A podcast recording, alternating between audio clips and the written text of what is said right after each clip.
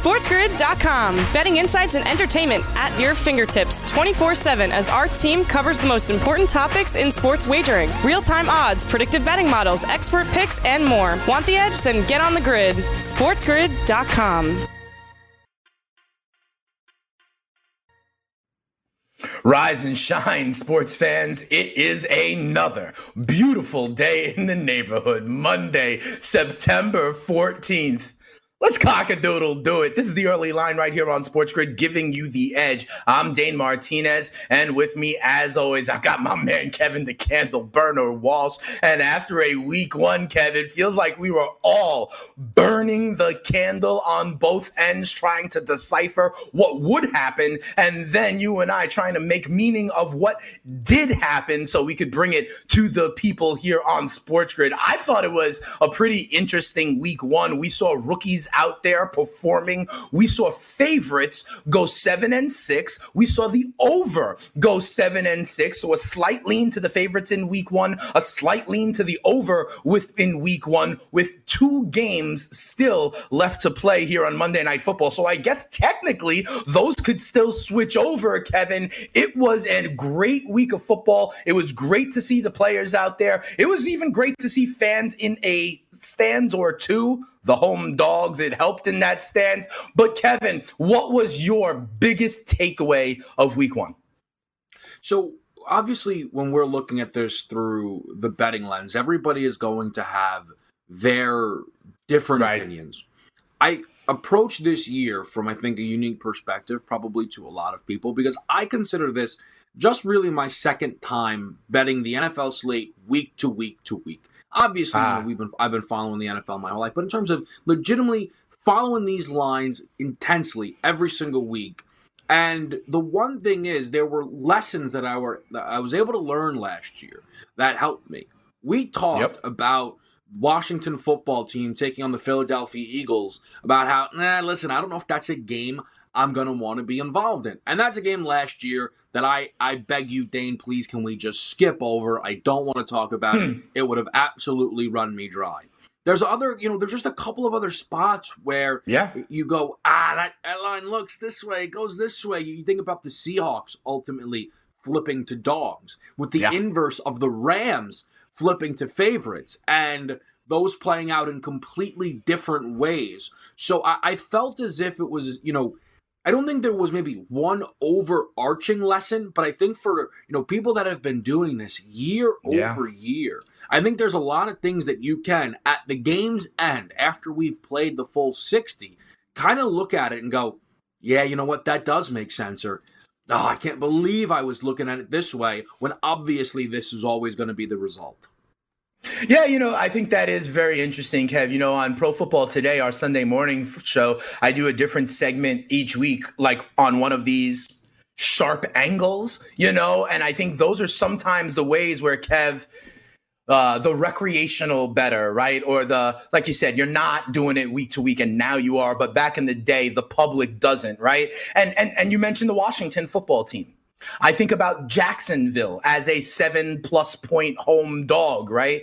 Uh, everyone be like, ah, Indy's going to go in there easily right? Or, ah, Philly will go in there easily. But these are the kinds of things that do, in fact, happen. Like, does a divisional matchup stay close, you know? And you have to give some of those the credence that they are due. And I think following those trends, understanding those lines, understanding line movement, Kevin, is another thing, right? To see and to really put actual stock in because those trends are there for a reason. And the sharps, are sharp for a reason. For me, Kev, you know I always look at that fantasy angle. And Kev, I have been saying this to you the entire offseason, ever since in the draft when multiple teams brought in extra running backs into their stable, right? As we welcome in our radio audience from around the country, including out west on the Mightier 1090. Thanks for waking up early with us here on the early line. But I think that was the case as well, Kev. You know, four teams had their quarterback lead them in rushing in Baltimore with Lamar, in Arizona with Kyler, in Buffalo with Josh Allen, and Cam Newton doing his thing in New York. We talked about the idea of the bell cow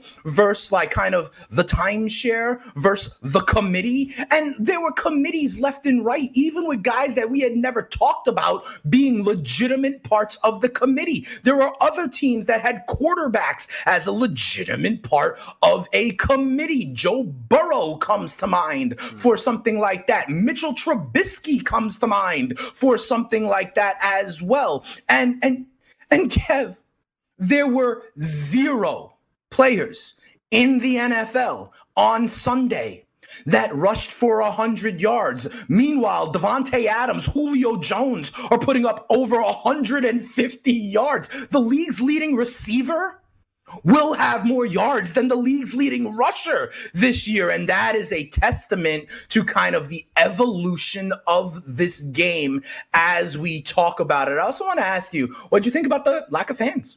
What do you think about like the idea that, you know, a lot of the sideline reporters were like, you can hear everything. On the Sunday night game, Collinsworth made the point that the hard count was a little harder and they drew the Cowboys off sides a couple of times. You could hear the calls. Um, maybe there wasn't that, you know, energy. So the players saying they have to make that energy themselves. I thought that part was interesting.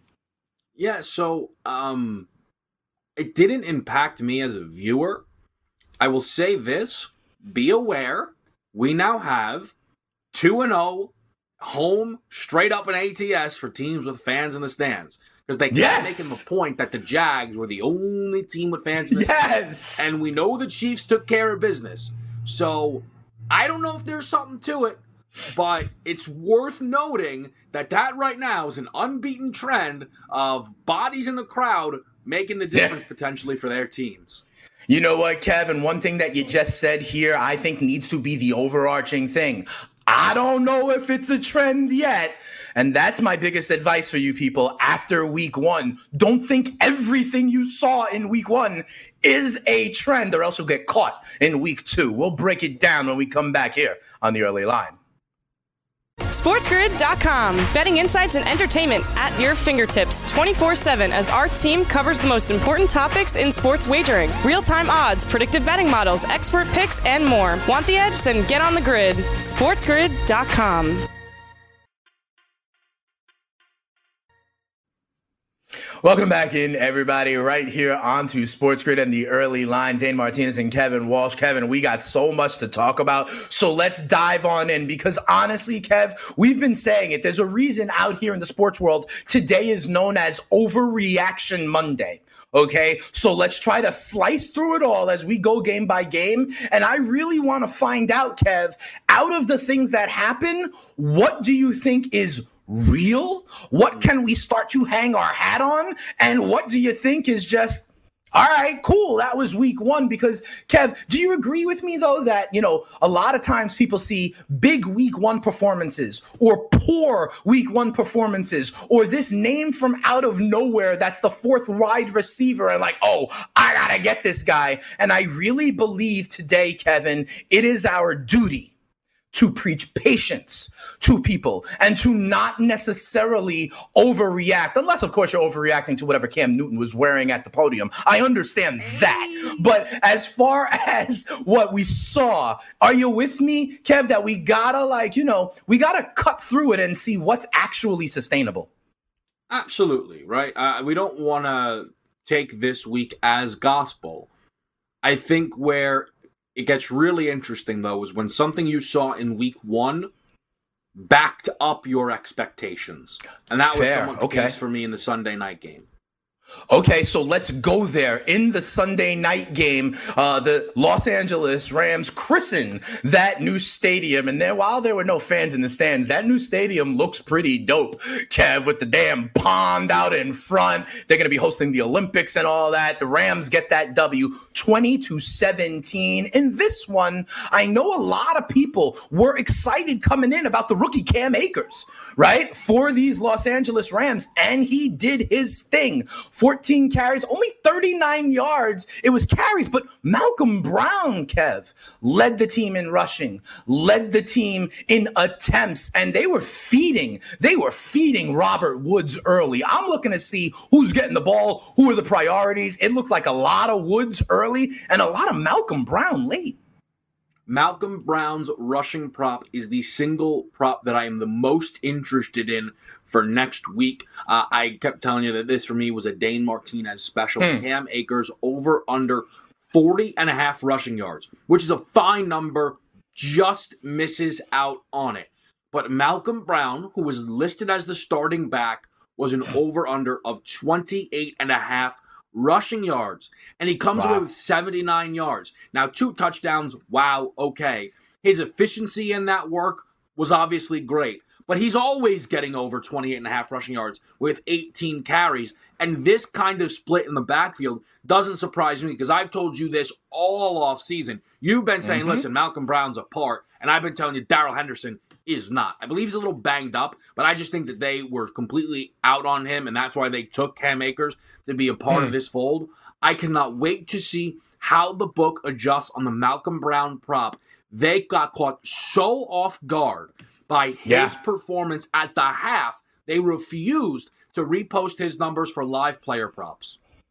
Yeah, uh, that is interesting to me. You know, I have talked about this rookie veteran balance in terms of public perception, and that's where the money goes. That's where the draft picks go, and you know, it could lead to that. Talk to me about this Dallas Cowboys offense. Our producer Venmo Brian in the back is like, Michael Gallup didn't push off, but I want to ask you about the balance of like targets and carries here. It is clear Amari Cooper is the alpha dog. Five for Lamb, three for Gallup. They spread it around. Zeke looked a little bit more involved in the passing game as well. Unfortunate to note, Blake Jarwin went down for the Cowboys in this one, and it looked like a serious injury. How do you think the uh, passing pie for the Cowboys looked?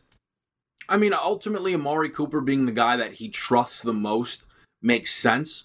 Though CeeDee Lamb looked really good in his work, Zeke was Zeke scored twice. That was plus 410 for him to get into the back of the end zone, and it was minus 145 for him to do it just once. Uh, and it was a hmm. pretty impressive game from him in that respect. But this is what I talk about when we're saying kind of had expectations confirmed. The Dallas Cowboys lost this same exact game every single time last year. And that's why they ended up missing out on the playoffs in what was an underwhelming NFC East.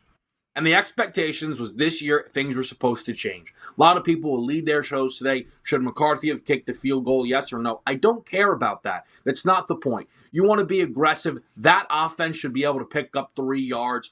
Fine. They didn't. The problem with this team is they never seem to pull the right strings. They don't know when to kick the field goal when it's time to kick the field goal. They don't know when to go for it when it's time to go for it. That offense, listen, I've told you a number of times the Rams are a team that I am higher on than most. They went out there, they played a really good game, and they probably could have scored more if it dictated that. But the Dallas Cowboys coming away with 17 points is not acceptable for the offensive talent that they have. Next week, they're going to play the Falcons. They'll probably put up 40 in Jerry World, and then everybody will be real excited again on them. But this is the same exact thing that they did last year. They lost this game 10 times out of 10, and now they've lost it one out of one to start the next season, even though Jason Garrett is no longer there. Yeah, uh, back on the Rams side, last point. The Rams as a team ran the ball 40 times last night, which is a big number. Jurg Collinsworth make the point about that offensive line being different than last year. That could be a critical thing. You got one more thing on this game? Yeah, I just wanted to say, because I, I almost forgot to mention, though, everything that I'm saying, uh, it ended up, people started to feel the same way. You and I talked about the Dallas Cowboys being field goal favorites for almost yeah, the entirety of the time. Eventually bought down to two and a half, and then my jaw hit the floor as I was wrapping up, you know, in game live and getting ready to, you know, pass it over to Cam Stewart and George Kurtz. As I saw that the Rams had moved to favorites of one and a half points at the FanDuel Sportsbook. People started to sell, sell, sell on the Dallas Cowboys. And that, to me, was because this is what they did, again, all of last year. So I just thought that was incredibly interesting to see yeah. the Cowboys ultimately not even close as the favorite as people started to think about this game a little bit more. Because there's, I mean, look, there's a public team on God's green. It's the Dallas Cowboys, right? The fact that as we got closer to game time, the Rams came away as one and a half point favorites. It, you know, when you kind of talk about sharp money and big bettors, clearly yeah. they were selling on Dallas. Yeah, the big money came in against America's team going into that Sunday night football game. Kev, I know we got a break, but let's start talking about what I thought was kind of the marquee game on the slate, at least in terms of yesterday's action, right? When two of the kind of Hall of Fame quarterbacks, they put up graphics, they're one and two in the NFL all time in a number of categories. We're talking about the New Orleans Saints and the Tampa Bay Buccaneers, who everybody wanted to see. Every everybody thought would be exciting. I got to tell you something. I think the consistency, the familiarity of the Saints did hold true here today. I thought the Bucs offensive line crumbled a few times. I thought there was a couple of plays where there was a lack of chemistry for the Buccaneers. And by the way, Kev, we had Dr. Chow on on Pro Football Today before, and he said, "Listen, Mike Evans is active. Mike Evans is healthy, but if you know, not healthy, but if you know his history with Marshawn Lattimore, he may be out there just to kind of occupy the ego of Lattimore as a decoy, and I think that did play out. One catch, only like three targets. He did get in the end zone, but it was a little guy at the goal line. So I actually think that played true." And that makes it harder for me to understand really what can I take from what I saw in this debut of the new look Bucs offense. Well, I think the big thing is the number two, not two touchdowns, two interceptions, one of mm. them for a pick six. That's yeah. Jameis Winston special, baby. That's that's they, they, and they were both on Brady. Oh, and they were yeah. both on Brady. Bucs, Bucs team didn't skip a beat. Bucs team didn't skip a beat with Tommy B stepping in. Yeah. I expect him to be better but it did fill into the narratives of Brady, new offense, new system, just that same chemistry possibly not there. And I think that's very interesting to see. Will people start to take a step back from Tampa Bay after this performance? Next week, they're going to host the Carolina Panthers that let the mm. Oakland Raiders travel and get into the 30s. So the expectations for Brady and his Bucs next week might just be the 30s, high, you know, or even the 40s. Yeah. They're going to need to deliver. It'll be interesting to see how confident people are in them doing just that after this, I would say, underwhelming debut. It was an underwhelming debut. And remember, all season or preseason, off season, I was saying if Tom Brady is an elite game manager, they change that record. Well, if they were an elite game manager in that game, the Bucs might be 1 0. We'll talk more about this one when we come back. But first, let's hear everything that went on in the news update. SportsGrid.com. Betting insights and entertainment at your fingertips 24 7 as our team covers the most important topics in sports wagering real time odds, predictive betting models, expert picks, and more. Want the edge? Then get on the grid. SportsGrid.com.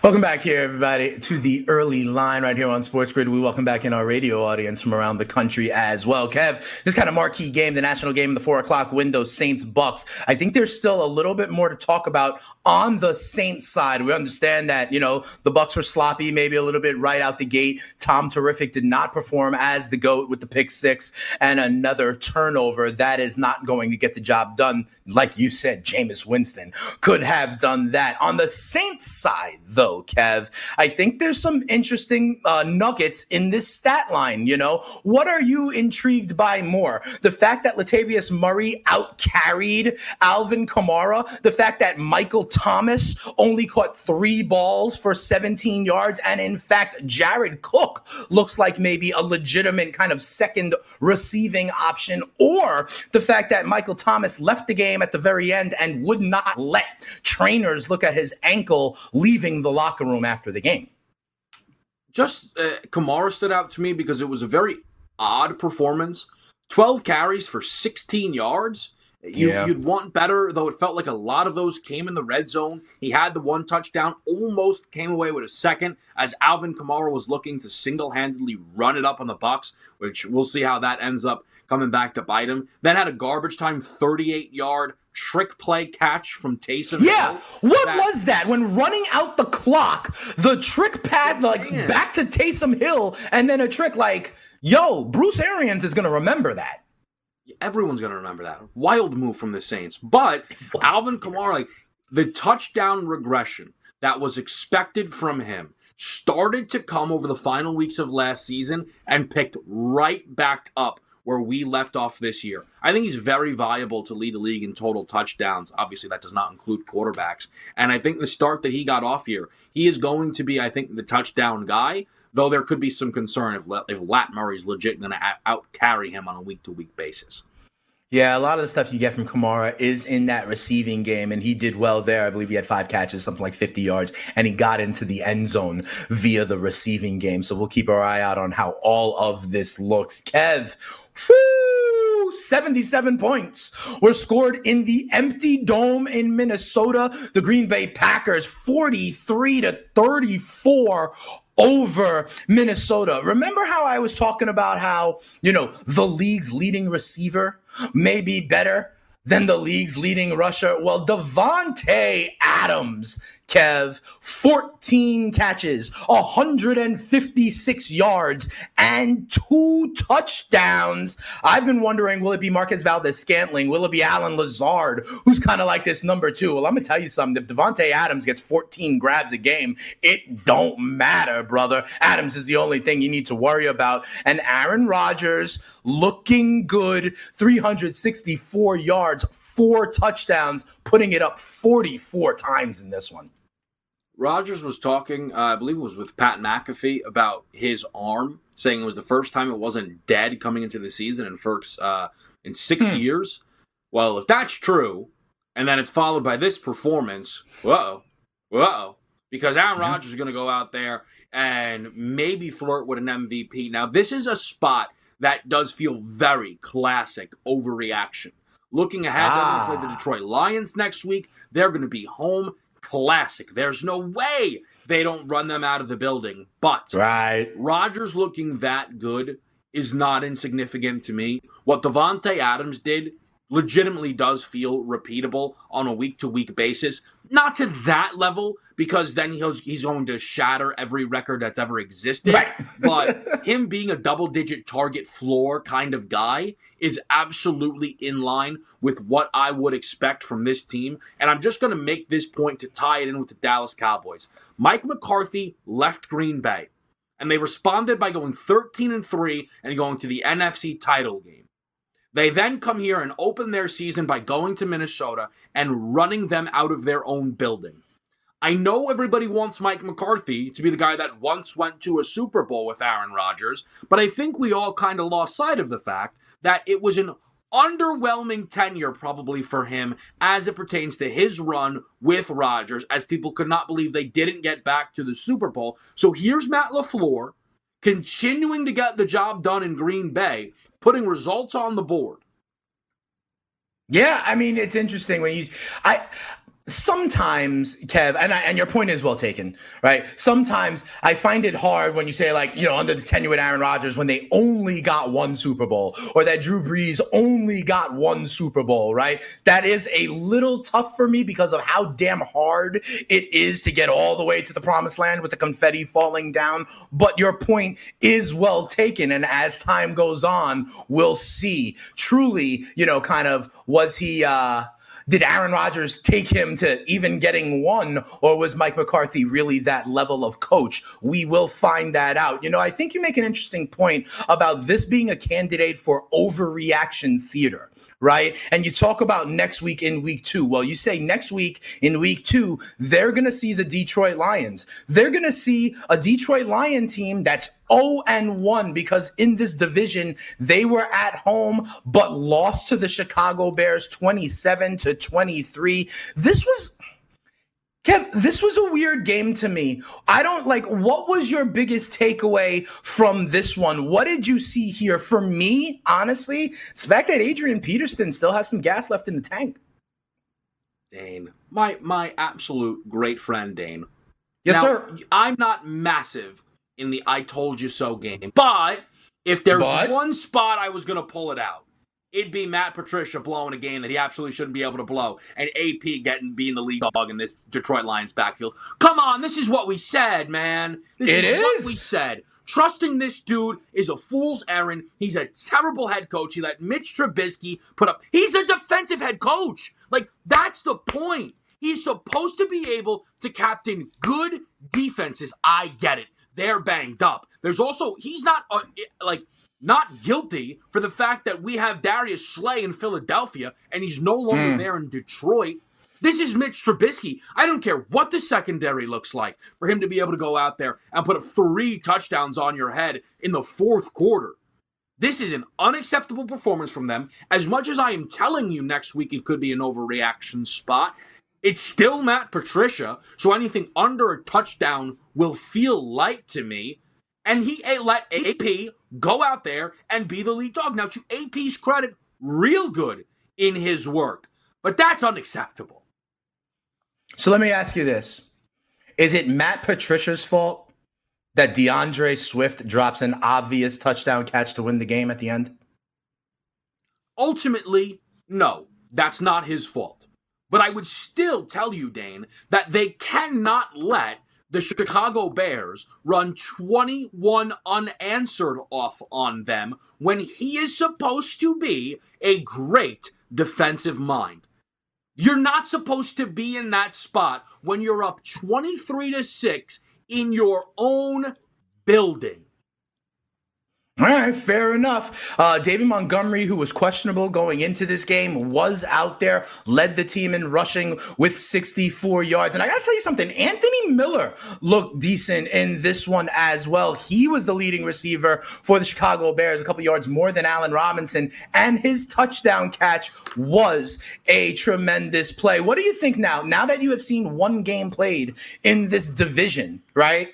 Beforehand, a lot of people thought, oh, the Lions could surprise people. That was like a sexy choice, you know, to maybe come out and be in this division. You're not big on the Matt, Patricia. I believe, feel free to correct me if I'm wrong. I believe you and I both leaned Minnesota here in this division. And now what Green Bay has, though, Kev, think about it. They have a road win in the division against the team who was probably thought of as the other contender there. This is a big win in the back pocket of Green Bay right out the gate.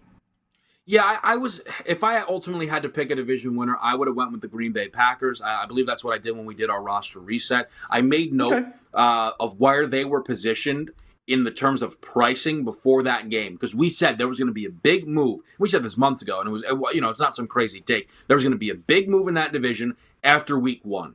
The Green Bay Packers go from plus 190 to plus 115. Minnesota is sat there at 240, and everybody's Detroit Lions is now down to plus 950. You cannot overstate the value of that win that Green Bay just put in their back pocket.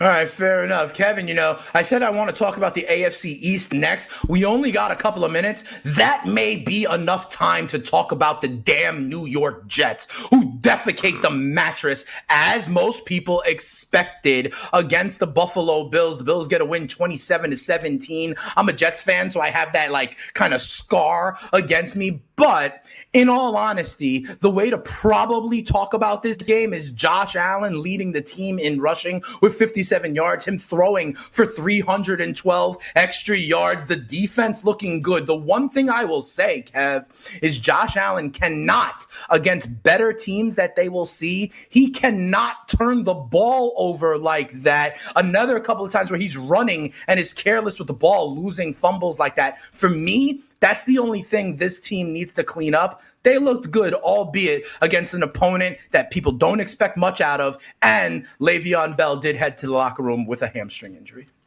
Yeah, Lev Bell being hurt was a shame. He was completely dominating the workload in that backfield when he was still healthy over Frank Gore. I look at the Jets, you know, they went over their team total.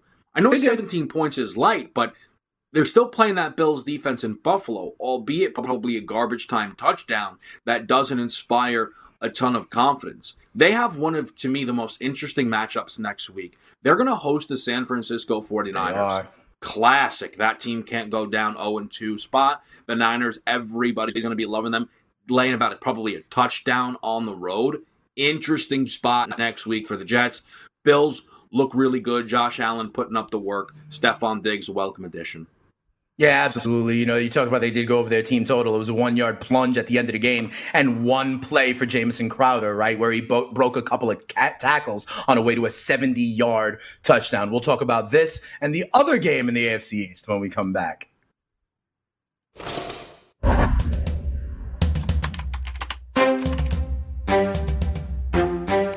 This is Sports Grid. Get on the grid.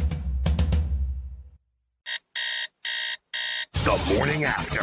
I want to use this as an opportunity to kind of rehash that if Lowry's hurt for a significant period of time, the Raptors are not the best team in the bubble anymore. They need him to be good. But at full strength, this team has no holes. There's not one part of this team where I'm like, yeah, they really need to improve this part of their game to get over the hump.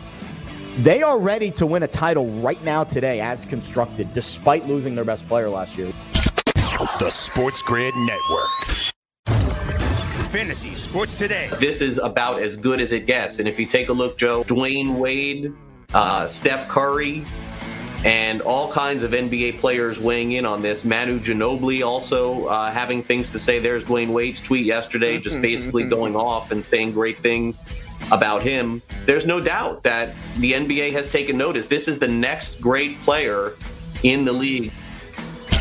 The sport. SportsGrid.com. Betting insights and entertainment at your fingertips 24 7 as our team covers the most important topics in sports wagering real time odds, predictive betting models, expert picks, and more. Want the edge? Then get on the grid. SportsGrid.com.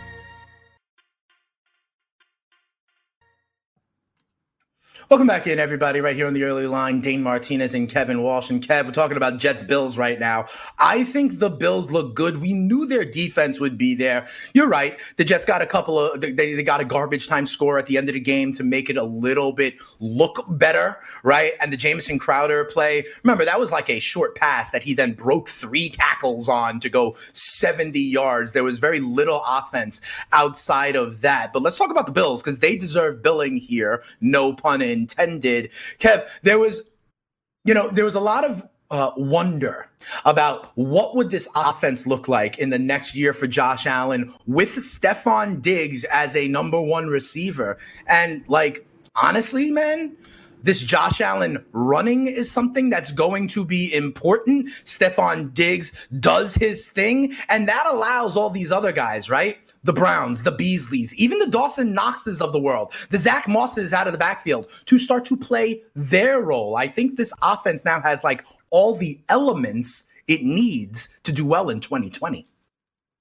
Josh Allen is really interesting. I feel as if this offense, in a way, they'll, you know, him throwing the ball 46 times in a game that they controlled yeah. is a lot.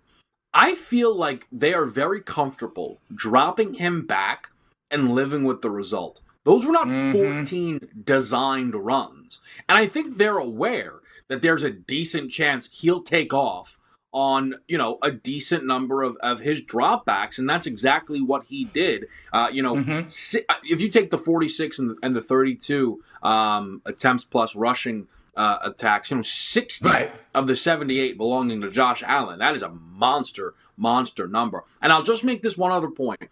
Stefon Diggs, nice debut, eight grabs on nine targets for 86 yards. John Brown, though, gets one more target than him, only six receptions, but 70 mm-hmm. yards and a touchdown here. I think John Brown's a guy. And you want to see it after one week. It'll be interesting where they post those numbers. But what does he look like in the props market? Because Josh Allen does feel like a guy where familiarity will be important to him. John Brown was an excellent wide receiver last year for this Buffalo Bills team. Yeah.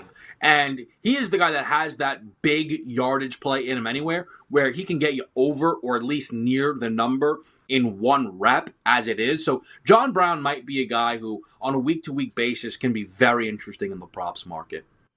That is interesting. We will also definitely keep our eye on the Le'Veon Bell injury and how we might adjust in that backfield. Listen, there were a lot of hammies last yesterday, Kev, and I asked Dr. Chow about this. I was like, could this be a function of um, the fact that we didn't have the preseason, that we had this unique start, right? And we're going to see these soft tissue injuries. We talked about it with starting pitchers at the beginning of the Major League Baseball season, and there were a lot of hammies and a lot of injuries, as you see on the screen now. For Buffalo, uh, we'll see how it plays out. When you say they're comfortable with the result, the only thing I'll say, Kev, is he does he's careless with it a little bit. Oh, he yeah. fumbled again yesterday, okay? And so for me, if I'm the head coach, if I'm McDermott, I'm not comfortable with the result unless he knows he needs to, you know, protect the ball a little bit better. Will it matter week 1 against the Jets? Maybe not,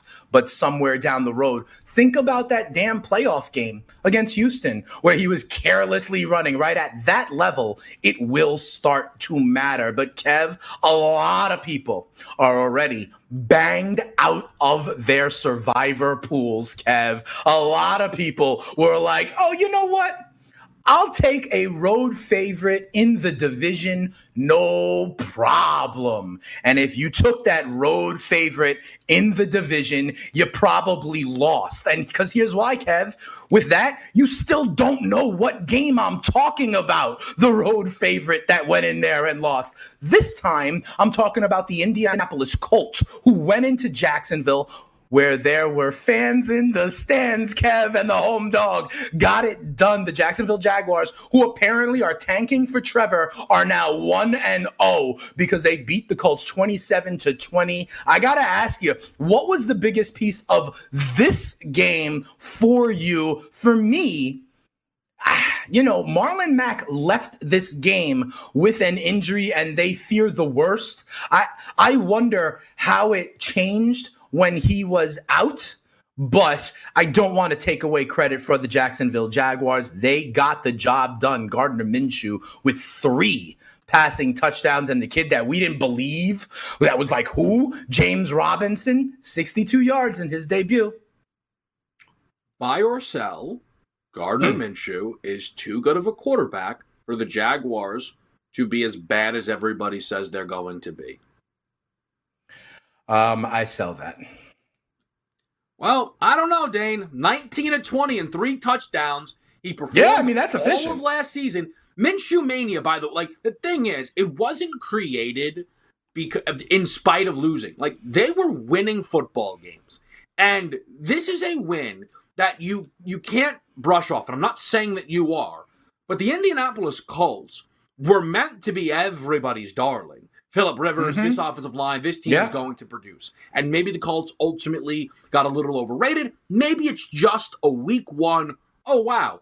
Caught you by surprise. But Gardner Minshew's produced to this point in his career. Quarterbacks take leaps in year two.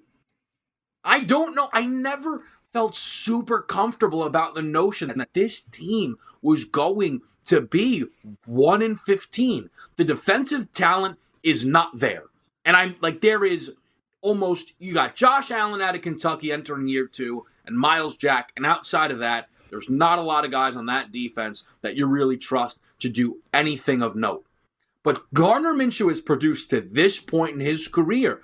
I cannot pretend that I am floored by this result. Good up, you know, old Philip Rivers throwing two to the wrong team makes sense. It does. And we talked about this. Philip Rivers throws those YOLO balls up. He did throw another two picks.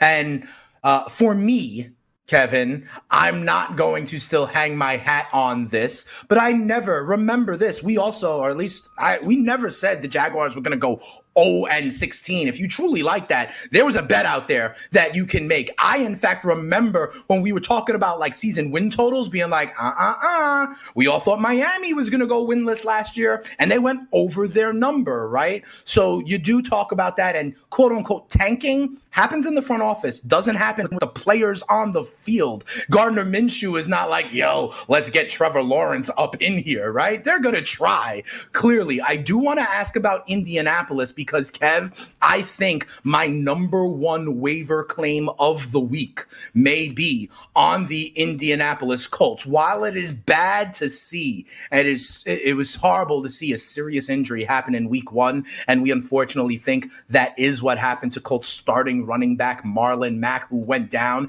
after being pretty productive early on. I know everyone loves Jonathan Taylor, right? But what did we talk about, Kev? We talked about the balance of rookie and veteran. We also both agreed that the most stable, the most consistent, the best piece of this running back room may, in fact, be Nyheim Hines. And I got to tell you something, Kev. This is something that looked right to me. We know Philip Rivers in the past dumps it off a lot to the backs. Think about Austin Ekeler last year. Think about backs in San Diego when it was San Diego and how Philip Rivers likes that. And when I see Nyheim Hines with eight grabs, include and some touchdowns, and now a bigger piece of the pie opening up with the Mack injury, give me all the Nyheim Hines, Kev. Yeah, I think that's understandable. Um, ask Austin Ekeler fantasy drafters and DFS players how much they miss Philip Rivers because of how often he targets the back. Because it wasn't just Nyheim Hines. Oh, that's your receiving back. Marlon Mack had three receptions in the limited amount of time that he played. Jonathan Taylor had six receptions for yeah. 67 yards, by the way, on six targets in this game as well. I think Nyheim Hines being a consistent part of this team, it you know sometimes you want you don't want to get caught in the easy comparison, but calling Jonathan Taylor, Melvin Gordon, and Nyheim Hines, Austin Ekeler is something hmm. that I I understand the. You're okay with doing, and it, yeah, no, I mean it doesn't feel like it's too far off. Although Jonathan Taylor now, and listen, you know, people who drafted Jonathan Taylor, uh, whatever, you want to take a victory lap, okay, you weren't right. Marlon Mack is gone, but you do get to benefit off of that now because he is going to, to be a big part of this pie. Another spot. Mm-hmm. Cannot wait to see what they do with Jonathan Taylor's rushing numbers. And also, a little bit surprising, but the better way to attack it could be rushing plus receiving. Yeah, no, I think that is a very good point. Okay. Here is something that I do not think we're overreacting to. Okay. They brought in Philip Rivers. Frank Reich brought in Philip Rivers for a reason. And then they went out and drafted the running back. They built out their offensive line, right? This is, I believe, how they want to play. Um, you know, Philip Rivers just can't keep on turning it over. And they did lose one of their horses. Now, Kev, I'm going to try to be gentle on this next one, but we talked about, you know, the home dogs. We talked about a team going in on a division game and why eh, that might be a little fishy to just automatically assume. And the football team got a W, Kev. Washington over Philadelphia 27 to 17. I know you are very plugged into this. I want to understand what you think was the biggest thing. I'll give you for me, you can't. Carson Wentz throwing two picks and getting sacked, Kev, eight times. This Washington defensive front is something that's gonna cause some havoc for a few teams. Now I know Lane Johnson was out, right? And that's a big deal for the Eagles. But this Washington front with first round picks and like Ohio State, Alabama dudes all over it. Eh, there's a reason those guys are number one overall picks. Look, there's a lot of talent there, but they're going up against no Lane Johnson, no Brandon Brooks, Uh, no Andre Dillard. Guess what? Lane Johnson's backup Driscoll leaves the game hurt too. Injury regression is a myth. This stuff will never come back. There's no Miles Sanders in this game. There's no Alshon Jeffery in this game. It's the same thing. Now, I told you coming into this game, I wanted Washington to play anybody other than Philly. You wanted to bet Washington in week one. Washington, right? Yep. I was never going to actually bet against the Eagles. I don't care. I can show discipline by not betting on them. I will never bet against the Eagles. That's not going to happen. The frustrating aspect of this is that they were up 17 nothing. Carson Wentz yeah. looked like he was going to sleepwalk to an MVP season yeah. to start this yep. game. And yep. then everything fell apart. And I'd be lying if I could tell you I knew what happened, because I don't know what happened. Two interceptions, a fumble. It was all a disaster and the the offensive line injuries might have caught up to them. Take a look at Carson Wentz, just record wise, with and without Lane Johnson. Without Lane Johnson, yep, yep, needs Lane Johnson on his side. This is a loss I, where I, I can't pretend to feel overly emotional about it. It's frustrating, yeah. right? And I appreciate yeah. you, you know, kind of tiptoeing around and not wanting to, you know, twist what's already. Uh, You're my boy, there, bro. But, You're my boy. I ain't trying to make you hurt. That, but like the injuries, like that, ruined last year for me and allowed me to get excited for a playoff game for literally five minutes before Wentz left the game. Allowed me to never even get over the moon about this game coming into it. And it's just a frustrating loss, but credit to Washington. And I just hope that by season's end, if it's not going to be the Eagles, I get to take the all time world's longest victory lap on being the only person in the world that suggested the Washington football team might win the NFC East. Well, the Washington football team is the only team with a win so far in that division. As we'll talk later in the show, the New York football giants, as dogs, will strive there. Listen, I a lot of people, Kev, don't look at the offensive line or the trenches at what as what can win or lose the battle when you look at a box score. Those eight sacks, the turnovers, the pressure they get on Wentz could be a problem all season long. We'll talk more games when we come back.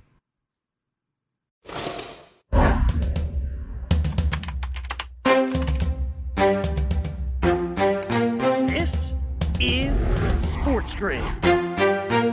Get on the grid. The morning after. I want to use this as an opportunity to kind of rehash that if Lowry's hurt for a significant period of time, the Raptors are not the best team in the bubble anymore. They need him to be good. But at full strength, this team has no holes. There's not one part of this team where I'm like, yeah, they really need to improve this part of their game to get over the hump. They are ready to win a title right now today as constructed, despite losing their best player last year. The Sports Grid Network. Fantasy Sports Today. This is about as good as it gets. And if you take a look, Joe, Dwyane Wade, uh, Steph Curry, and all kinds of NBA players weighing in on this. Manu Ginobili also uh, having things to say. There's Dwyane Wade's tweet yesterday, just basically going off and saying great things about him. There's no doubt that the NBA has taken notice. This is the next great player in the league. The sport. SportsGrid.com. Betting insights and entertainment at your fingertips 24 7 as our team covers the most important topics in sports wagering real time odds, predictive betting models, expert picks, and more. Want the edge? Then get on the grid. SportsGrid.com.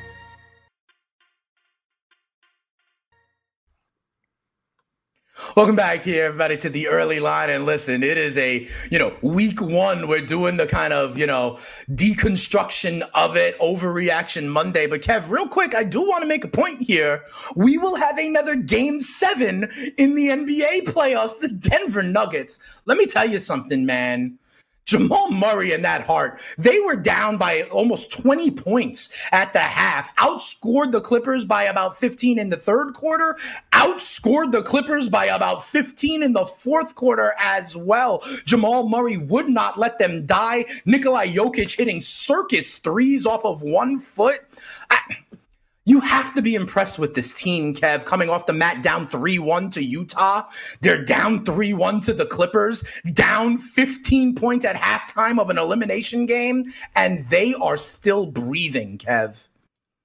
You know, it's one of those things yesterday as you kind of send the tweet to give them respect. You're like, am I giving you respect for not quitting in a conference semifinals? But you know what? Yes, I am. Down 3 1 to the Jazz. You fight back. You were the better team, and you knew it awesome job. Jamal Murray, you know, felt like he took this leap and, and was absolutely sensational. And then they respond to your now down 3 1 to the Clippers, title favorites at the time. I don't think a lot of people really would have batted an eye had that series got done in five. And yet here yeah. we are again going to a game seven. Jokic, maybe the best player in the series, performance wise, 34 14 7. Jamal Murray with a very efficient 21. Michael Porter Jr., Mr. Big Shot himself, keeps stepping up. But Dane, I love Denver. This is great fun. What a nice time. But come on, get these clowns out of here. Are you kidding me with these boys? Up 3 1, the Lakers, the Rockets, the fourth favorite to win the title all year and the Lakers had them in the Boston Crab, Walls of Jericho, sharpshooter, crossface, and an STF all at the half. All five of them begging for mercy. James Harden with trade requests at the break. Westbrook's trying to fight Rondo's brother. The Lakers Yeah. make them quit. And the Clippers are like, please, somebody help me. Jamal Murray's going to send me home. Get these clowns out of here. Listen. man. Doc Rivers has a history of blowing 3 1 leads All right. times in LA. So we'll talk about it tomorrow when we preview game seven and game one of the Eastern Conference Finals. Jamal Murray also, I don't know if you saw it, tough fall. He was hurt in the game and came back. I, I, I'll tell you, man, this guy's heart, those Nuggets' heart, are something. You want to talk about the Clippers, but that is something to behold as well. More football when we come back. SportsGrid.com. Betting insights and entertainment at your fingertips 24 7 as our team covers the most important topics in sports wagering real time odds, predictive betting models, expert picks, and more. Want the edge? Then get on the grid. SportsGrid.com.